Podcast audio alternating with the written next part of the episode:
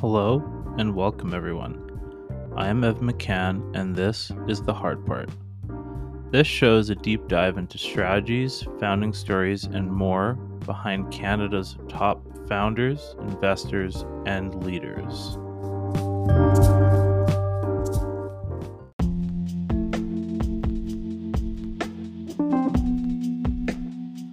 My guest today is Andrew Arruda. Andrew is the co founder of Flexpa. Flexpa is improving healthcare for everyone by building developer first infrastructure. In this episode, we discuss Andrew's first venture, Ross Intelligence, what it is like building an API business, and why Andrew chose health tech for his second venture. Please enjoy my conversation with Andrew Arruda.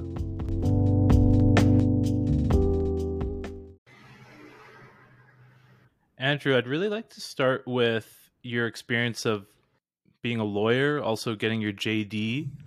What was that like? And you know, I've I've met a few founders now that have gone JD lawyer and then jumped into being a founder. So, what have you taken from that kind of background and made you successful as a founder? Yeah, so I think the way that I got my JD and went to law school was very much, I think, the way it happens for a lot of people. I had um, my mom and my dad really kind of be like, hey, you know, um, you could be anything you want to be when you grow up, uh, as long as it's a doctor or a lawyer. And I think that provided a good North Star overall in terms of kind of what I ended up doing. But I was obsessed with um, computers from a really young age. So had signed into the internet right when it was really breaking through. I remember the first time I was at a library, there was I didn't even have internet at home yet. It wasn't as like common when I like logged into Google for the first time. So um, why I bring this all up is while I, you know, becoming a, a lawyer was really awesome because it allowed me to develop a bunch of skills like reading a bunch of documents, synthesizing, learning on the fly, um, negotiation, um, trying to piece through and make the right decisions with information. Um, and then I was able to pursue my passion, which was entrepreneurship after law school.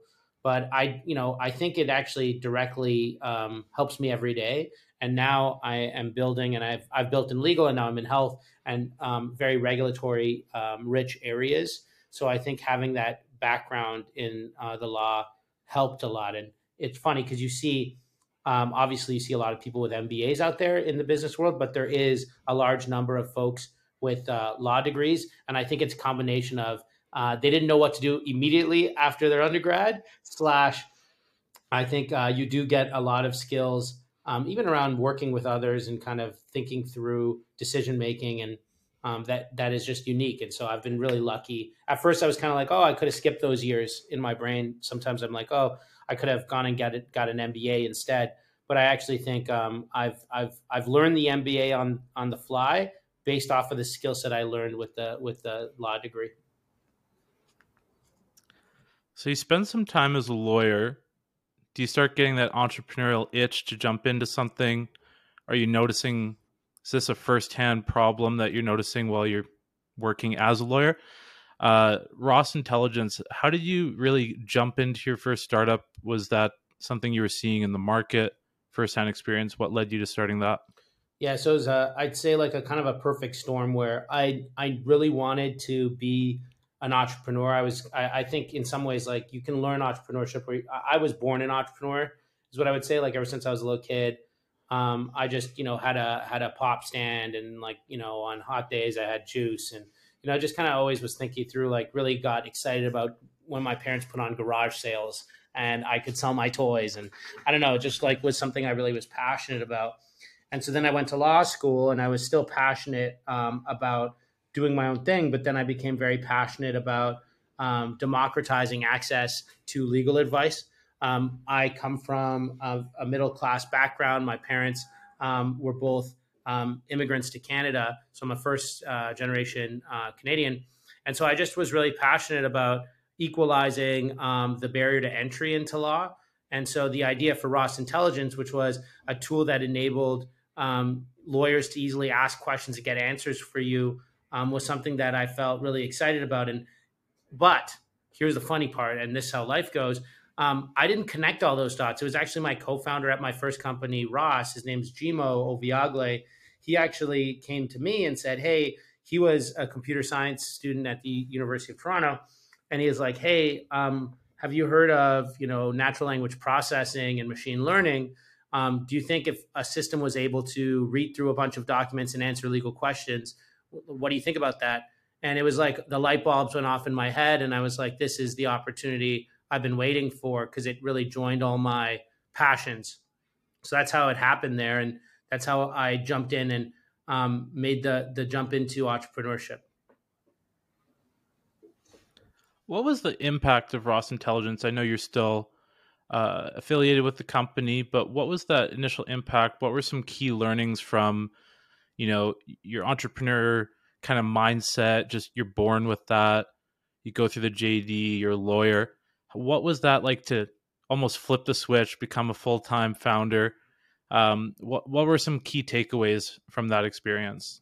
Yeah, I would say uh, some of the the happiest times uh, learning through um, what it means to be an entrepreneur. So I'd say one of the highlights, and this is going to get me to lessons learned, but pretty early on in Ross's uh, history, we ended up uh, going and taking part of Y Combinator's uh, accelerator. So this was back in the summer of 2015 and I learned a lot there. Um, uh, and they told me a lot of great advice, and a lot of the advice you can get from Y Combinator for those listening, you actually can get them via YouTube videos of folks talking. You know, you can listen, you could read Paul Graham's essays, um, and you can get the almost the exact same information. There's no there's no difference in the information really going through the incubator or listening on YouTube and reading the essays.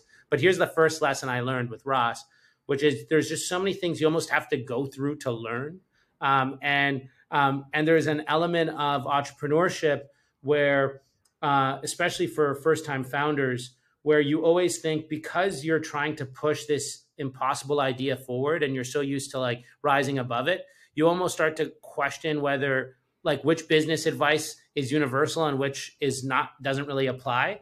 And so I learned with Ross, and one of the biggest lessons was um, that there's just universal truths in any business that are really important to follow. And I'm so happy that with Ross, it allowed me to learn that on the fly. Um, I think selling into legal techno- like legal technology and selling to lawyers was a huge challenge that was really fun to figure out as well. And it actually gave me um, a lot of people now talk about product led growth, i.e., you know, making it super easy for someone to sign up and get onto your technology. And that was even the case back when we were doing it at Ross um, it was still like well known. But I think like 2012, that's almost a buzzword now. Product led growth, product led growth, community. Um, you know, going to events and driving community and driving product led growth, and that's something that we had um, figured out quite well at Ross organically. And so that has been um, a huge takeaway for me was just the importance of building a super awesome, elegant product, but then making it removing all the barriers for someone to go in and try it um, and and get up and running with it. So we eventually ended up having it so you could try Ross for multiple weeks for free. You didn't even have to enter a credit card. If you were excited about it, you press next and you could go in and ask Ross a question almost immediately. And I think that that was a really awesome lesson that I've taken with me um, in my career, both now as a as a second time founder, but I also angel invest and, and mentor a lot of startups. And I always tell them, look, that this is what product led growth really means, and um, it's great to have that experience under my belt. So, so you go through Y Combinator 2015, which you know was still quite well known then, but e- even more so now. What was that experience like? We've had some other founders come on this season that have gone through Y Combinator. I feel like the biggest reoccurring theme there is the community, meeting other like-minded individuals. It helps you up your game because everyone's at that same caliber. Would does that resonate with you? How was that experience for you, especially back in 2015, uh, which was less common for Canadians to be there? I think the really amazing thing Y Combinator instills is that you are amongst yes that community and all those cliches, but more specifically, it shows you the uh, the uh, what's possible. Um, and so when you're sitting and asking Justin Kan, who scaled Twitch and sold it to Amazon for like a billion dollars, and you can ask him questions about scale. That's a that's a person who knows about scaling. Um, when Michael Seibel, who was involved in Twitch and other companies as well, is there and offering you advice. That's big. My partner in my group uh, at the time was Garry, uh, um, who is now coming back as the president.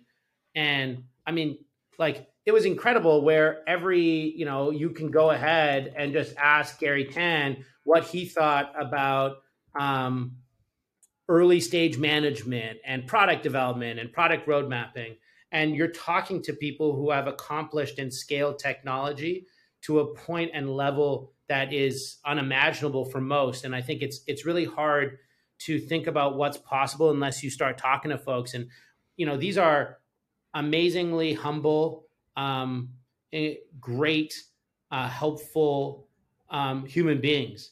And then when you realize that they did and followed like certain advice and truisms and worked really hard and achieved what they achieved it just made it all seem less like something that's far away and an impossibility and much more possible and feasible and then that's amplified by your batch so then you know you're working so those are your partners that you get to ask and and and, and correspond with but then in your batch are a bunch of other companies and you could just tell these people like really, you know, multiple time founders in that batch. And that's super cool because as a first time founder, you're, you know, there are people kind of giving you a little bit of advice. And then, you know, uh, in six months' time after the batch, you start seeing escape velocity from who's the best in the batch in terms of what's going on. And it's just been incredible because that same attitude of what's possible then played it through in your batch, but then you see it on future batches as they come through because we, we really do all kind of stick together.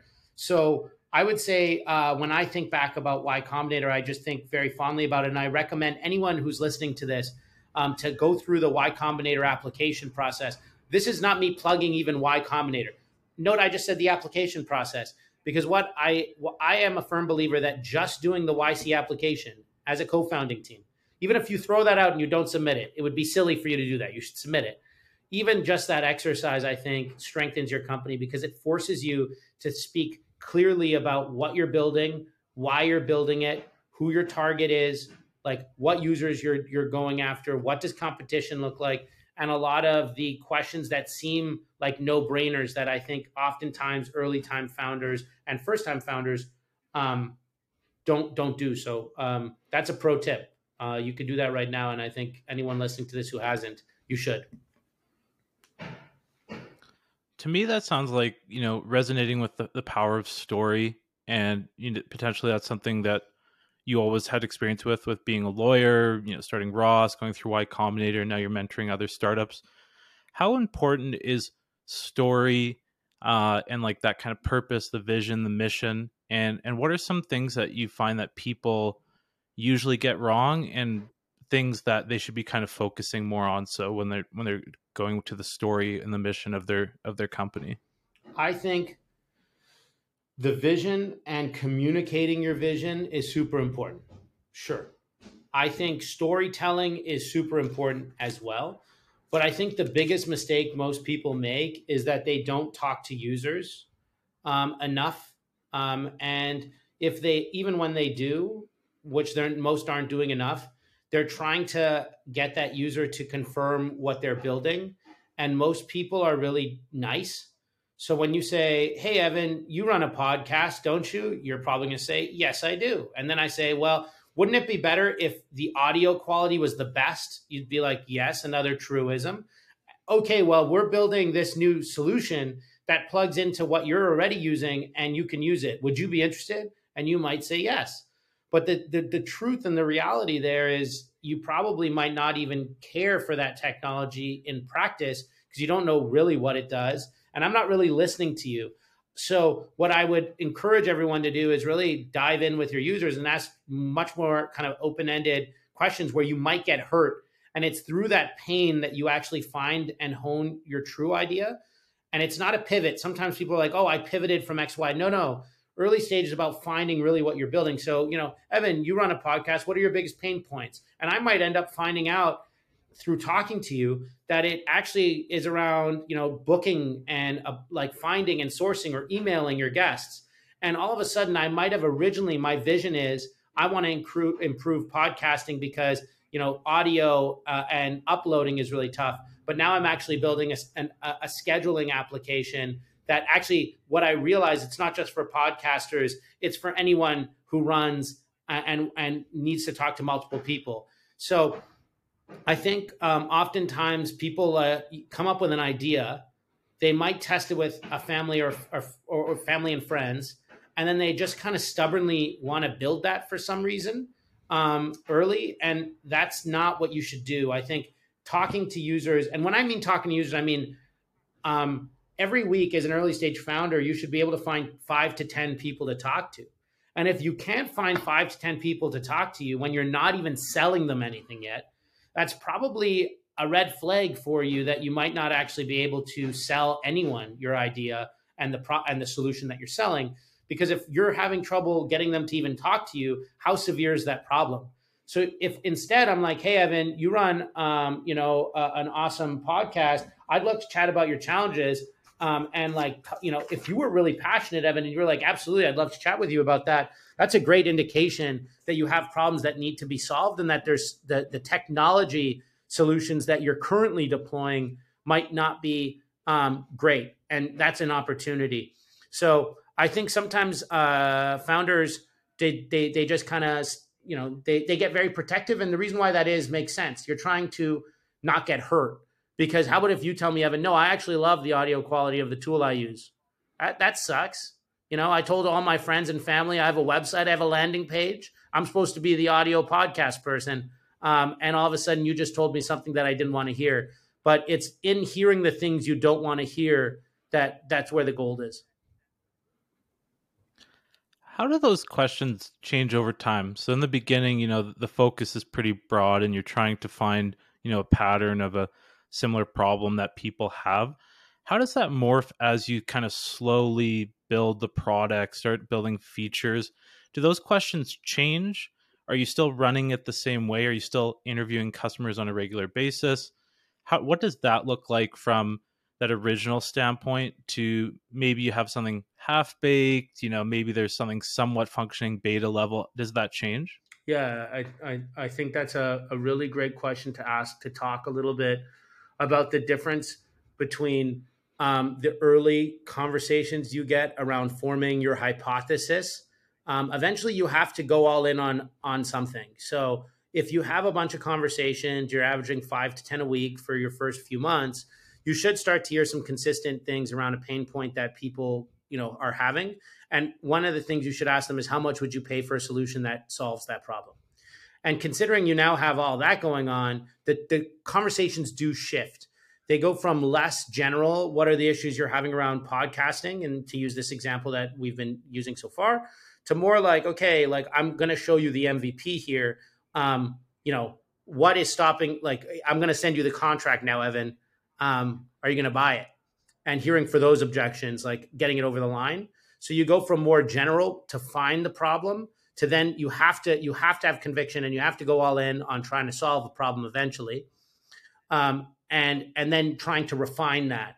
Um, and I think early on, uh, I would really recommend to everyone to read the book "Crossing the Chasm" by Geoffrey Moore. It's a classic, and I know we all like have heard it a million times, but I think it's really important. And there's another book he wrote that's called "Inside the Tornado" that a lot of people do not read, but I, I recommend that one. And it talks about how, um, in order to cross the chasm, you have to be really thoughtful about your the users and the bowling pins on the other side um, so that you can build word of mouth that eventually can kind of grow into what he calls a tornado, which is kind of more mainstream adoption.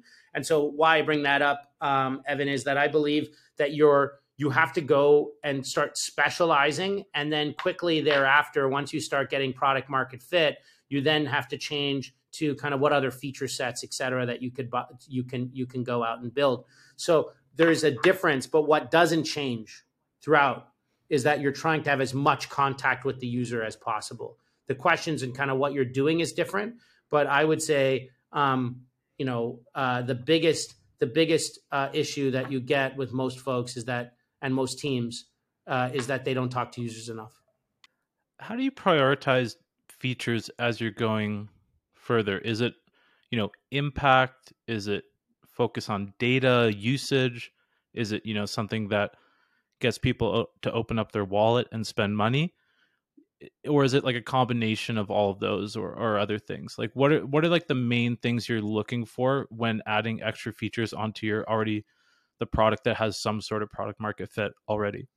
I think it is a combination of all those things but one of the things that i think people don't think about enough is the uh, are, are people going to pay for it uh, especially early stage, like we get excited about building the most exciting technology and something that you wouldn't believe, you know. Um, but at the end of the day, I think one of the best ways to product roadmap is, hey, Evan, like I, it's nice to know that you're having issues with scheduling on your podcast. Like, would you pay fifteen dollars for this technology? If you say yes, and then I say, hey, I, am able to add email templates for an extra two dollars a month, is that something you'd be interested in?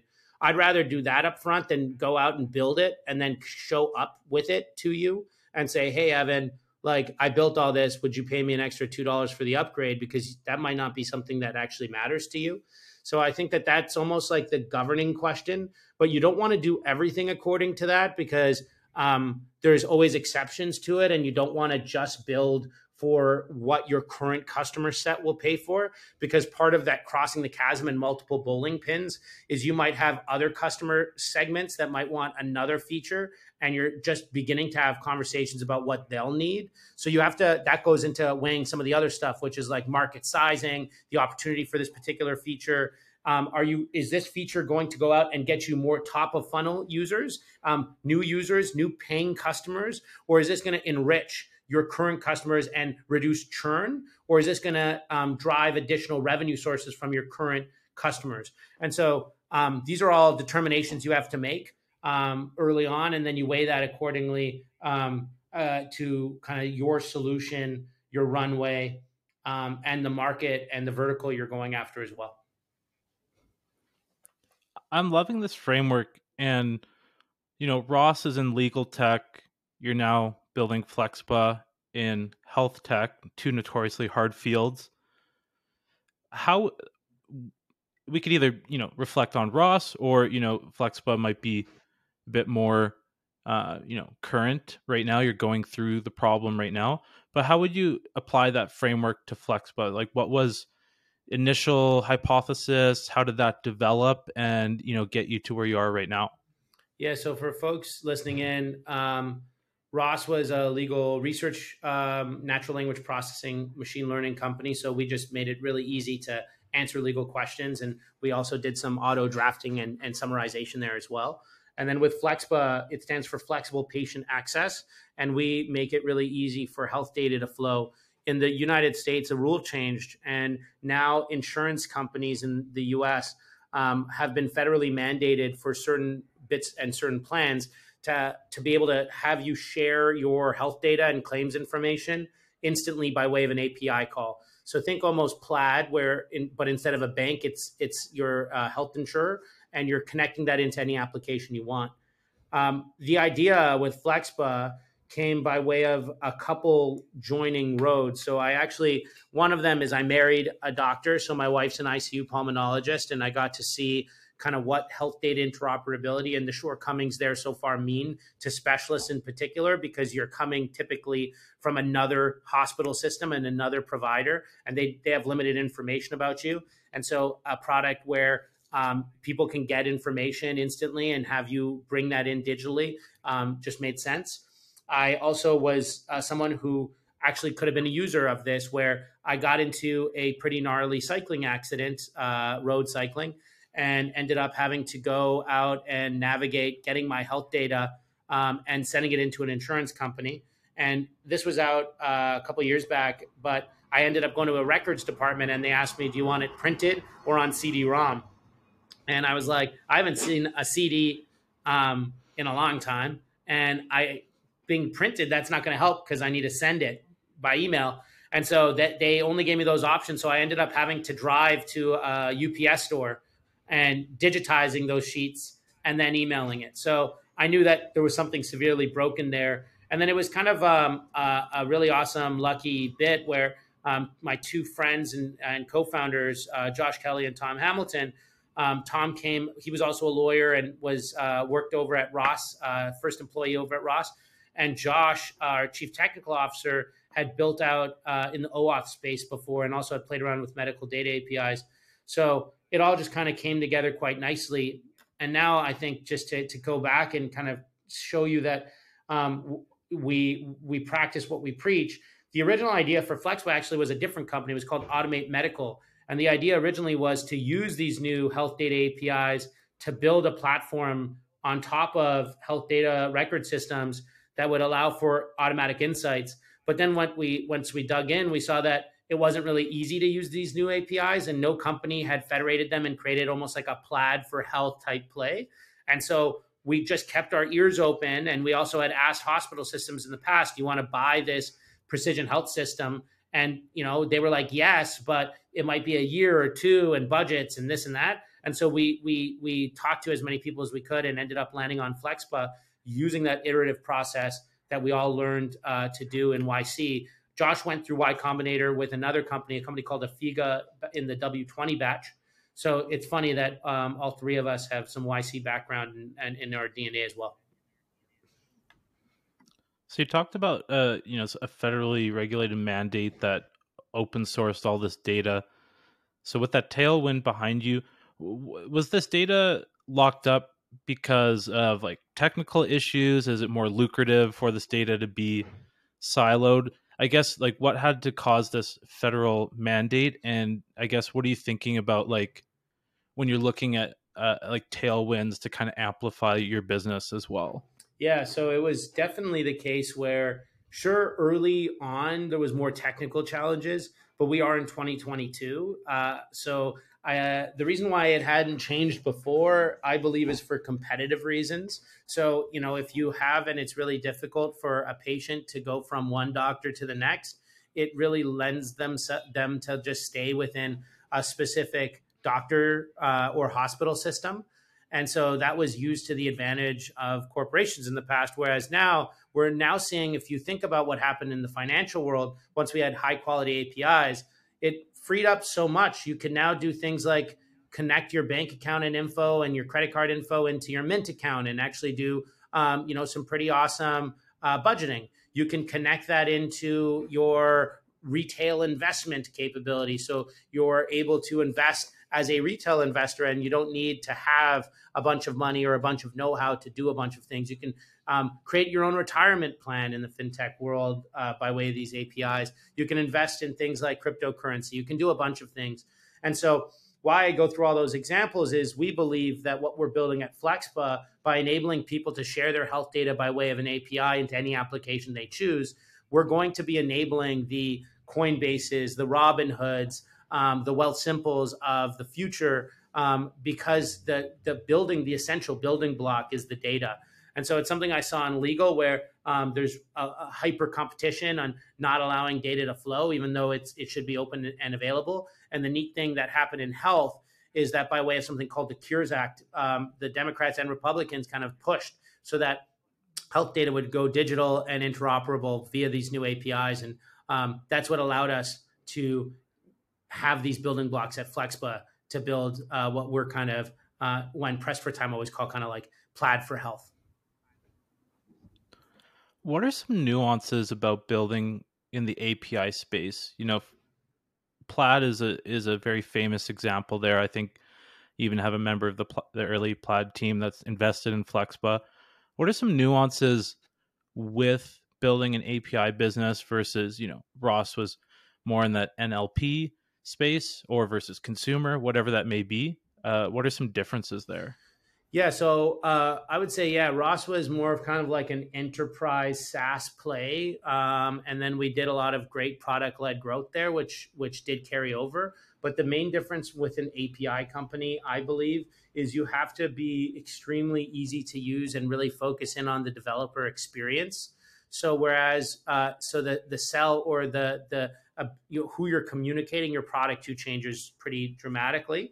So instead of selling to business folks who um, uh, are looking to purchase a piece of software to drive either efficiency or more profits or whatever that might be you're selling a tool to the to directly to developers to enable them to drive the business needs of their businesses.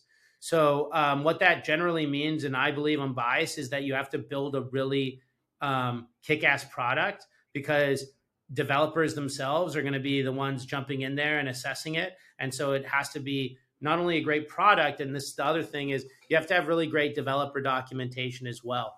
So, um, there's this added layer where, yes, you're selling the product, which is the federated API ability and the ability to kind of add a certain functionality into your uh, application pretty rapidly. But there's almost another part of product when building an API first company, and that's developer documentation. And I think uh, that's just as important as product uh, in many ways because um, a really great API first company, you don't really have to have a conversation with any human if you don't want to. You can go in, you should assess the code, see if it works, know what pricing looks like, um, get started ship, put in your credit card and off to the races you go. And I think that that's where the overlap comes with product led growth because for with at the tail end there, and once we really got the engine going with growth at Ross, it was all product led growth. Um, and I think that that carried quite well into the idea of um, ensuring that it's easy, that there's documentation, that the FAQs are set, and most importantly, that there's no barrier to seeing the value of that product as both the end user um, but who also has the budget and is going to be making the decision to bring it in or not. When you when you take a look at, at APIs, I think most people, you know, have a general understanding of what an API does, how it functions. You know, it is somewhat of a buzzword now. Everyone's looking to build APIs. When you're building in this space, I'm assuming some of the technology that you're trying to integrate with can be a bit archaic or difficult so what are some what what are the hard things about building an API tool from the things that you're trying to plug into? Is that even difficult? We talked a little bit about like that product led growth and like developers using it.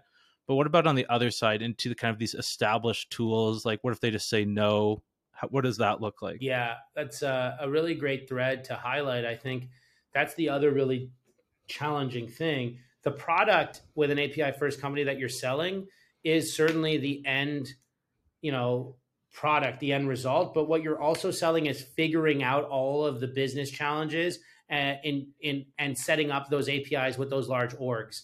Um, that's what people are also paying for. They're paying for the ability you know when you purchase and you pay for plaid you're you're buying the ability to have bank accounts sync into your application and money transfer et cetera. But what you're also really doing is not going to the Chase website and finding their API and federating it. You're not going to the Bank of Montreal site. You're not going to RBC. You're not going to Bank of America. You don't, you're you don't want to do that. And so um, I guess the insights there is that it's very hard. it's very difficult because on one side of your business you have to be cutting edge, best in class on the developer side, super easy to use, no business jargon, straightforward. But on the other side of your business, um, it's old school and you're dealing with larger orgs and it's large and enterprise. So in some ways, a great API company is almost like a travel converter. You know, when you go to a different country and you have to plug in something into their uh, you know electrical socket so that your tools will work. That's what I always say a good API first company does. We take the business complexity and we take the technical complexity and we we eat that pain for anyone trying to launch a tool where health data and insurance claims information more specifically is helpful to them. What would flexpa unlock once you kind of reach that you know that peak or that kind of mass market adoption? You know i know you're based in the united states but up here in canada like my dentist doesn't speak to my therapist who doesn't speak to my family doctor so does it just unlock a better medical experience for that end user? Is it better data? Is it better medical attention? Like what are the it can it could be all of those. What are what are the things that it unlocks? Yeah, I think the first thing that it unlocks that it unlocks a lot of things, but the thing that I'm most excited about is better overall patient care. Because when data doesn't flow, um, the person who suffers the most is the end patient because at the end of the day, there is information that could actually go towards them receiving better treatment, better pharmaceuticals, better care overall, and better attention that currently just get lost because there's such there's so many leaks when it comes to data in the health sphere. So I think better overall care is great. Another thing that I'm really excited about is that it enables a click and mortar approach to health. So right now, a lot of the time you have to go in and see a doctor because the data has to flow and there's like these systems in place for that. But when it comes to our needs, I think the best form of care is um, brick and mortar care is never going to go anywhere. I think it makes total sense that, and you do need that to occur. But I think there's a lot more that we can do on the virtual care side and having data be able to flow from brick and mortar to, to virtual and back and forth and all around is, is super important. So I think enabling um, better forms and different forms of care, um, increasing the ability for people in rural areas to be able to go and see specialists, um, have better over. It, it, leads to that number one point. But what I'm talking about in this case is just enabling that um, more, uh, uh, receiving care in a more, uh, in a much easier, more kind of uh, seamless way.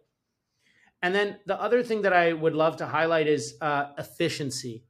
I think right now the way that health works across, you know, whether you're in the US, whether you're in Canada, by having this lack of data interoperability, what ends up happening is you just spend a lot more money than you need. Because if I was to know that, you know, Evan saw this person did that, I know that when he was 16, this happened, and when he was 20, this happened, and when he was, et cetera. All of a sudden, I can actually start making much more informed bets on your treatment and your care and there wouldn't necessarily be you know it removes mistakes but it also removes unnecessary spending. So i think at the end of the day driving efficiency and better care in having better data could kind of lead to those two things. I'm hyper aware that that's the holy grail you know like to say something is cheaper and better is usually something that is rare. But um, i think when you think about technology that's what excites me most about it is typically you get something that is both cheaper and better for the most part and it enables more people to get on and uh, and um, and receive the benefits of that system. And so in law that's what excited me there and in health that's what excites me here. Um, i think the other thing is good access to uh, to um, you know healthcare is should be and is a fundamental right. And it excites me that if we improve the data infrastructure and the highways, what that means at the end is is like I mentioned, just a better system for everyone across the board. The, this API thread here is really fascinating me. So, just like you mentioned there with highways, when you're building an API company, you're essentially building the infrastructure, the highway that everyone's going to run on it when is a good I feel like timing is quite important here because if no one's maybe even going to use the highway, then why even build it? So, is there an inflection point where enough either virtual health or any other kind of health tech needs to already have been built or like that industry is starting to bubble before you can get into this API space? I'm just interested to see like with like Plaid because it might be a bit more of an obvious example, you know, the the main financial infrastructure is built and then like there's this rise of fintech that you're kind of following. So is it a similar thread there? Yeah i think if you look at plaid and if you look at fintech there's an analog here. So they had what can be referred to as kind of like a black swan event with um, the recession back in 2008 and when that occurred people wanted uh, more decentralization and they wanted to have more control and insight into their financial bets and world and what ended up happening was there was this rush to try to build these financial tools that were better and have more connectivity into banks and more insights. But there wasn't a mechanism to enable that. There weren't the highways there. So then Plaid ends up kind of being at the perfect place at the right time. I think the analog to that is the is COVID. So when COVID happened, I think we all uh, and it asked a lot about our governments. It asked a lot about you know uh, private practice, uh, public across the board, where it was like, why can't my health data flow? What do you mean we don't know how many people have COVID? What do you mean we don't have all this data? And so I think it a, a lot of people that sparked our uh, our need for it, and what that set off actually was record amounts of venture capital heading into health technology companies. So the last two to three years, I would say it's only gone higher. This there, has been a slowdown with the with just uh, market realities and, and the public market slowing down as well. But I think you've there was this this crazy overpour of talent and money into the health technology world. Um, and now people are looking up and saying, well, I'm trying to build X, Y, or Z, or for the Canadian Z solution. Um, I don't want to have to build the plaid for digital health type play. I don't want to build Flexpa and my company because Flexpa is its own company. It comes with a crazy amount of complexity um, that if you're trying to have an easy way to get claims history so that you can refer and help people select the right health plan. You want to focus on select, helping people build uh, the solution to find the right health plan, not on the getting the data in to make that. So um, I think we're, we're the beneficiaries of this timing, um, coming off of you know a really tough time in human history, um, and one that I I had a front row seat with my wife, who was you know in the ICU as a pulmonologist and hearing you know the craziness around health data flows um, was something that just inspired me to to jump out there and, and get building.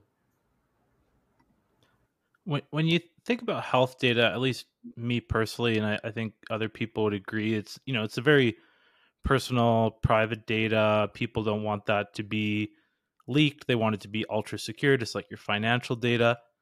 So where would Flexpa come in with that? Are you more of a, a pass through? Like it, the onus is more on the both sides of the API, and you're kind of just passing that information through. I guess what what does security look like? Like what does that working with that kind of personal data look like for you? We're really lucky because we have the experience from um, legal data and financial data uh, behind us um, and the kind of the security and the protocols and kind of that the the experience there.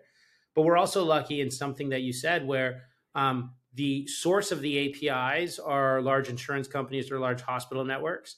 And then we're driving the, that into solutions, ho- other hospital networks or other insurance companies, um, pharmaceutical companies, government agencies. And so we do act as a pass through, but at the same time, um, we're really uh, passionate about ensuring um, that uh, Flexpa acts as this kind of educator and steward for individuals um, as that data flows. But one thing that has been really exciting um, has been the response from people. So whenever I told people at first, I was like, "Hey, you know, are, how are people going to feel about um, syncing their health data with an application?" Um, and what's been interesting is most people are like, "I can't believe this didn't exist before," because when you think about how important your financial data is, um, and you know syncing that with an application i think because that's become so commonplace people are now having similar expectations of their health data. And until flexpa there hasn't been a solution that enables that. And so um, while i at first kind of waded into these waters um, you know, uh, with with kind of certain expectations, I've been blown away by people being like, "Absolutely, that's incredible." You mean I don't have to fill out the same form all the time every time I go to a new doctor? You mean I now will know if something's covered or not? You mean now I don't have to keep a list of all the medications I take, and I can just sync it into an application and not have to remember the exact, you know, pharmaceutical name and you know who prescribed it and what you know the instructions are. So I think the future, if you could imagine a world where you are treating your health data in a similar way that you treat your financial data, I think that's what's coming. I think that's what we want, and Flexpa is really the uh, mechanism, the infrastructure to enable that. It seems to me like you have a front row seat to the health tech space, and obviously COVID has propelled that forward. Where do you see this this industry going? Like obviously like with wearables apple watch whatever that may be apple's making a big play into health. Uh, you know you're looking to connect to insurance you know which in the us can reduce premiums all these different factors there. Where do you see this going? You know I, I still think it's like early innings for health tech but i guess where do you see this space going especially having that front row seat without sounding kind of uh, nuts. I think that health technology will be an area which drives some of the most significant technological breakthroughs in humanity's history. Because if you think about it, and it's not that crazy to say, um, right now, the way that we find out that we have a disease is we have symptoms of that disease. And I think in the future, that's going to seem absolutely insane. Wait a minute. The only way you knew you had cancer was by having cancer. The only way you knew you had diabetes was you had diabetes. Um, so, you know, in diabetes, actually, to pull that thread, there's something called pre diabetic, which now over the last 15, 25, 30 years has become a lot more commonplace and understood. And I think with the data and the insights that we're going to be able to drive, I think we're going to see similar breakthroughs. And I'm particularly excited about the intersection of health data plus. So, what do I mean? Health data plus your genomic information, health data plus your financial data, health data plus your geographic location, and what this all will mean is really driving insights into improving um, our quality of life and what's possible on the forefront of scientific breakthroughs. Because even like clinical trials, clinical trials, they're few and far between actually. When you really dive in and you see like on the cutting edge of pharma, it's very hard to get a new amazing drug through and, and for good reason. But one of the the, the uh, for all the reasons we expect. But one of the reasons why it's also very difficult is it's hard to actually find the right people for a clinical trial. But if you can imagine Flexpa enabling a bunch of people to share their data and be alerted if there's a clinical trial that is is right for them, all of a sudden we're decentralizing clinical trials and that's leading to breakthroughs. If you're able to get insights delivered to you on your on your phone um, or on your watch and it says, "Hey, just to let you know, considering you have X, Y, and Z, you know you shouldn't be eating x y and z and there's everything's plugged in. Your food delivery is plugged in with your health data. Your financial data you should be saving x amount because of x and y. So i think there won't be as many barriers and right now we think of health tech as health tech but i think in the future it's going to just kind of bleed into and then eventually there won't be as much of a line and that consumer tech health tech financial tech and a bunch of these um, industries are going to flatten out and it's just it's going to be come so second nature to us that we won't think of it as I don't think of fintech as fintech anymore. And what I mean by that is when I connect uh, my bank info to my retail uh, investment application, I don't think to myself, oh, what a neat financial technology application. I just think that's pretty, you know, cool technology. That's really helpful. I want to accomplish that. And I think we're going to see the same with health. And I think one of the key catalysts is going to be health data interoperability. And I'm proud that Flex was building towards that reality.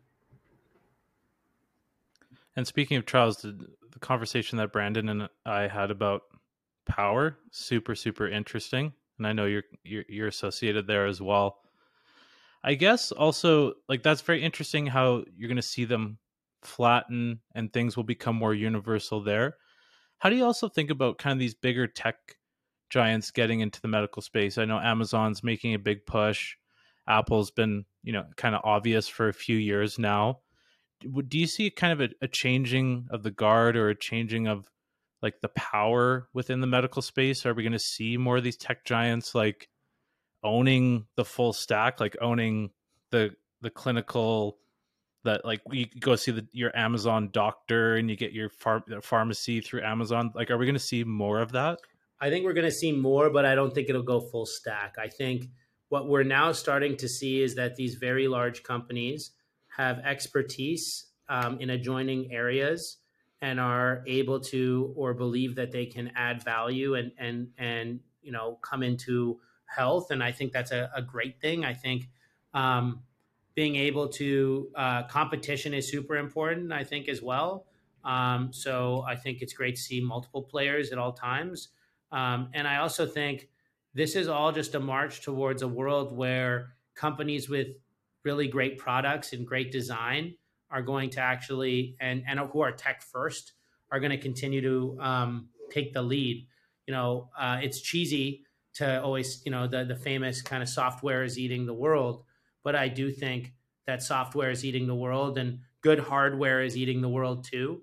Um, and so I think that that's what we're seeing more of that. But do I think that that's a foregone conclusion? No, I would say, you know, we're in the uh, first period of the first game of seven, uh, and uh, the puck just dropped in health tech. With that Marc Andreessen quote there, I think it'd be interesting to pivot into um, the impressive list of investors you've been able to raise from. Is there any kind of insights there? I know you're a second time founder now, so you're probably a lot better at these negotiations and getting in front of investors, telling that story, that mission. Um, but what are some some key takeaways or advice you would give others in that space? I think uh, would be foolish for me to say that being a second time founder didn't help in terms of investors specifically like to see that. But I think if there is one secret without sounding super cheesy and not being helpful, is that my life got much better. And I think as a founding team, things worked out when we really just focused on speaking to users, um, iterating and building a really awesome product, and um, staying disciplined and working really hard. Um, it's like, well, Andrew, come on, we need more than that.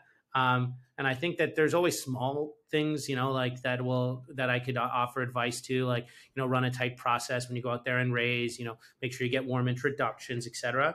But um, there's a saying in sports, you know, winning cures everything, um, and I think the analog in the startup and early stage world is a great product that you've put together, even if it's not even half working, but that is targeted at a problem that is massive, that has been validated, and that you know people both have and are willing to pay to solve, gets you and and really changes everything. It's it's it's really night and day. And um, I was lucky to experience this twice so far. I think the Ross experience was really wonderful and ended up raising from amazing investors there. And and um, yeah, with this with this last uh, this last push with Flexpa, it's been uh, absolutely awesome. I get to work with people who um, I've looked up to my entire career and count them as peers and friends and mentors.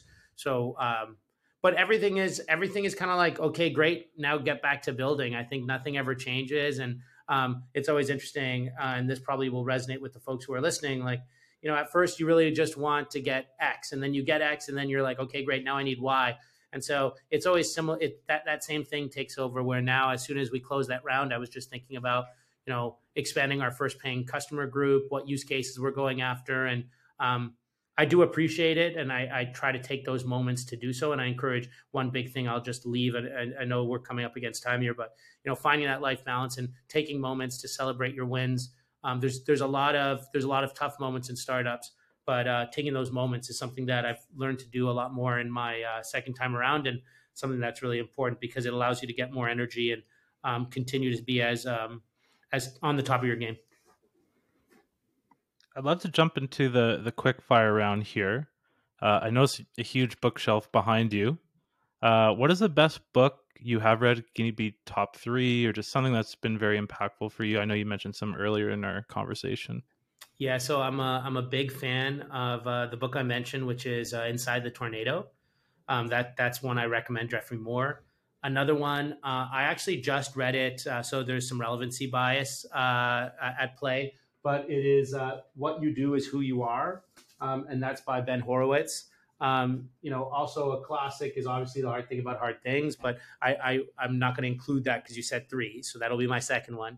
And then the third one was a recommendation from uh, Erik Torenberg over at Village Global. It's called Nonviolent Communication. It's by uh, Marshall Rosenberg and um, it's kind of an, an interesting title because nonviolent communication kind of sounds uh, pretty out there. But what it's about is like just the ability to ensure that you are communicating in a way to always drive the best outcome and um, giving people the benefit of the doubt and and learning to ensure kind of unity. And I think in a in an increasingly divided times, especially how we communicate with each other online, I think there's something really special about that. So I have tons more that I would recommend, but those are certainly at the top of my list. I guess I would have to also, you know, shout out the Lean Startup um, as a classic. Eric uh, Ries is also a mentor and uh, an advisor here at Flexpa. So um, I'll plug I'll plug uh, the Lean Startup all, all day long.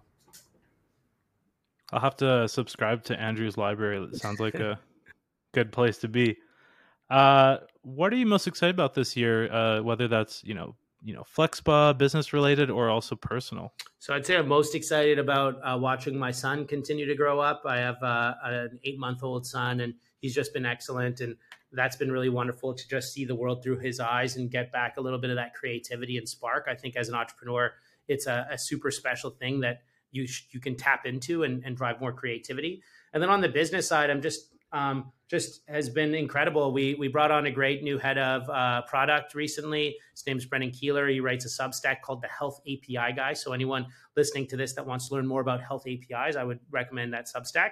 Um, and yeah, digging in there, increasing and, and really nailing down all the different use cases for Flexpa because I think we're really excited about. It's a no brainer that um, medical data will will be able to be transferred seamlessly um, and sync across any application you want. Um, so that that's that's a no brainer. But what's always the the art and the magic of a startup is what you do um, in the, those early uh, periods or innings. So um, that's what I'm hyper concentrated on, and that's what excites me. So having a kid's like having your third startup on the go. It so is. It is. I like that.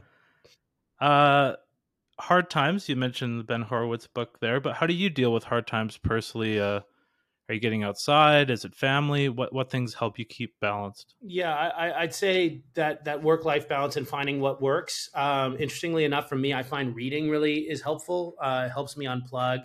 Um, staying physical. I used to be really a big cyclist uh, pre accident, but even post.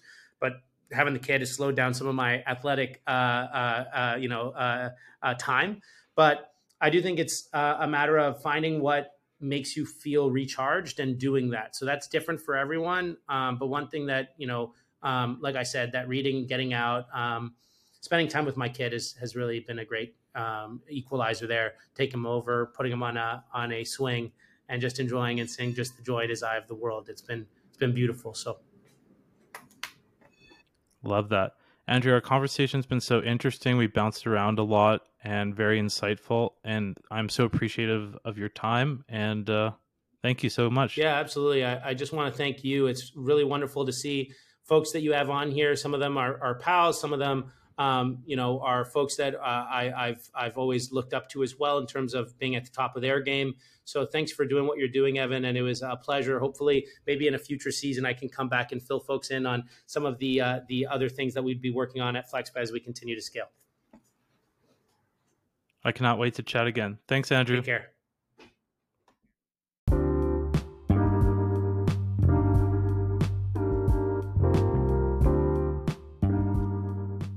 If you enjoyed this episode, feel free to subscribe, share with friends, and reach out with guest suggestions.